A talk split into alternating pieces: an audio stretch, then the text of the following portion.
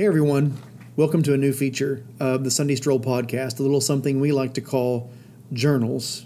In these episodes of the pod, Cody and I will personally share our stories of some of the most memorable golf experiences we've ever had, from great rounds to tournament memories and viewing experiences and more. This week's journal is taken from an article that I wrote for the Noah Farms blog entitled The Course That Raised Me which is an ode to Sycamore Springs in Wilburton, Oklahoma, where I grew up playing and learned how to play the game and now found myself playing along with my kids. Thanks for listening to Sunday Stroll, and we hope you enjoy this journal. It was the widest, most open expanse of green I had ever seen. I was 11 years old, and we were headed west on Cravens Road to Wilburton from our new house in the country to get groceries. I didn't know there was a golf course in town, but I knew now. Acres of short grass dotted with red flags on stark white flag sticks. Come to find out, it had a name too Sycamore Springs. A retired friend from my church, Bill Garner, mentioned one Sunday that he played there, and I was determined to learn more. I sent word to my Uncle Pat in Florida that I had taken an interest in the game and the course a few miles down the road. And when he and my Aunt Emmylou arrived the following summer, he brought an enormous leather Arnold Palmer touring bag filled with Spalding blades, various persimmon woods, and an array of homemade putters. Pasquale, which was his real full first name, was quite the inventor in his day. He also delivered a five gallon bucket of golf balls, mostly Balata, and so I guess he was quite the player as well. For the next year, I learned the game with those hand me down clubs that felt like they weighed 12 pounds apiece and golf balls that spun like a tiny hamster was inside each one, running furiously in every direction. I hit ball after ball into the small pasture next to my grandparents' house, occasionally blasting a driver into the woods beyond, never to be seen again. When the summer of 1991 arrived, I felt like I was ready to hit the course for the first time. I talked my dad into taking me, and we paid $15 for nine holes and a cart.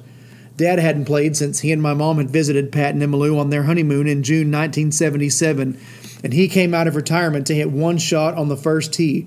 It sailed right, over the road, and out of bounds, and Dad hasn't hit a golf ball in the 31 years since. Now I stepped onto the first tee at Sycamore Springs, high above the first fairway, wide and inviting, albeit with a pond on the left, and that pesky out of bounds running the length of the right side.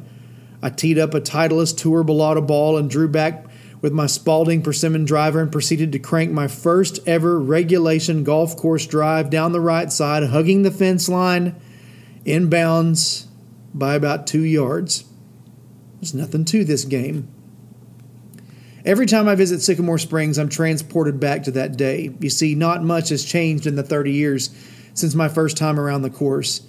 I don't say that as a slight. Rather, it's one of the endearing qualities of Latimer County's only golf course. I can stand in places and hit shots I hit as a kid. I can watch my son, now the same age that I was when I first walked those fairways, try to maneuver his way around the course. Some of my favorite views are still there. The imposing tee shot over the creek on the par 3 third, which is still intimidating as ever. The right to left bender with the centerline cedar tree on the par 4 fifth, which is the best hole on the course, in my opinion. The giant sycamore tree in the eighth fairway that remains the spot that everyone tries to hit toward to prove they can hit it as far as the pros. For those that talk of driving farther to play a quote unquote better course, I would say you haven't yet uncovered one of the best kept secrets of this place. Every hole is different. I've played courses that receive rave reviews from golfers, publications, and social media outlets that in reality have three or four distinct holes, with the rest being bland, forgettable uses of real estate.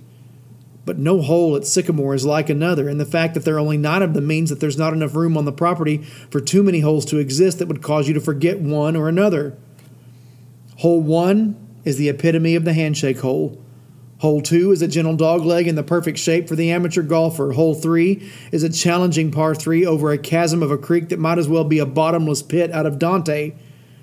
Four is the hole where the architecture forces your hand. You can either curse the fact on the tee that the driver isn't really an option, or you can hit the shots the architect is asking you to hit.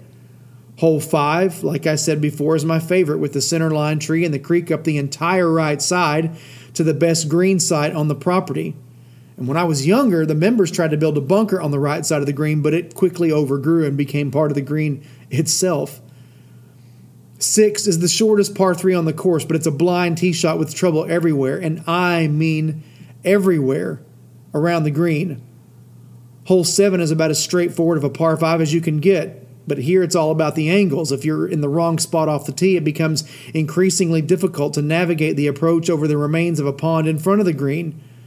Eight is a beast of a par five, even if it's only 513 yards, because the premium here is on threading the needle of trees and then hitting the proper approach into an elevated green and often into the prevailing wind. And you can spare me the diatribes on the whole par threes as finishing holes take. Nine at Sycamore Springs will strike fear into the hearts of even the most seasoned golfers. Uphill, into the wind, to a green that feels as though it's perched on the edge of the world. I don't remember what I shot that day in 1991, but one shot I do remember was the one that hooked me for life. The ninth hole has trouble lurking everywhere trees and tall grass on the right, out of bounds long and cedar trees everywhere, guarding the green like sentinels determined to repel any would be invader. My tee shot was the amateur special, a slice that started at the middle of the green and ended up in the junk about 40 yards to the right of the hole with the green a good 15 feet above my head.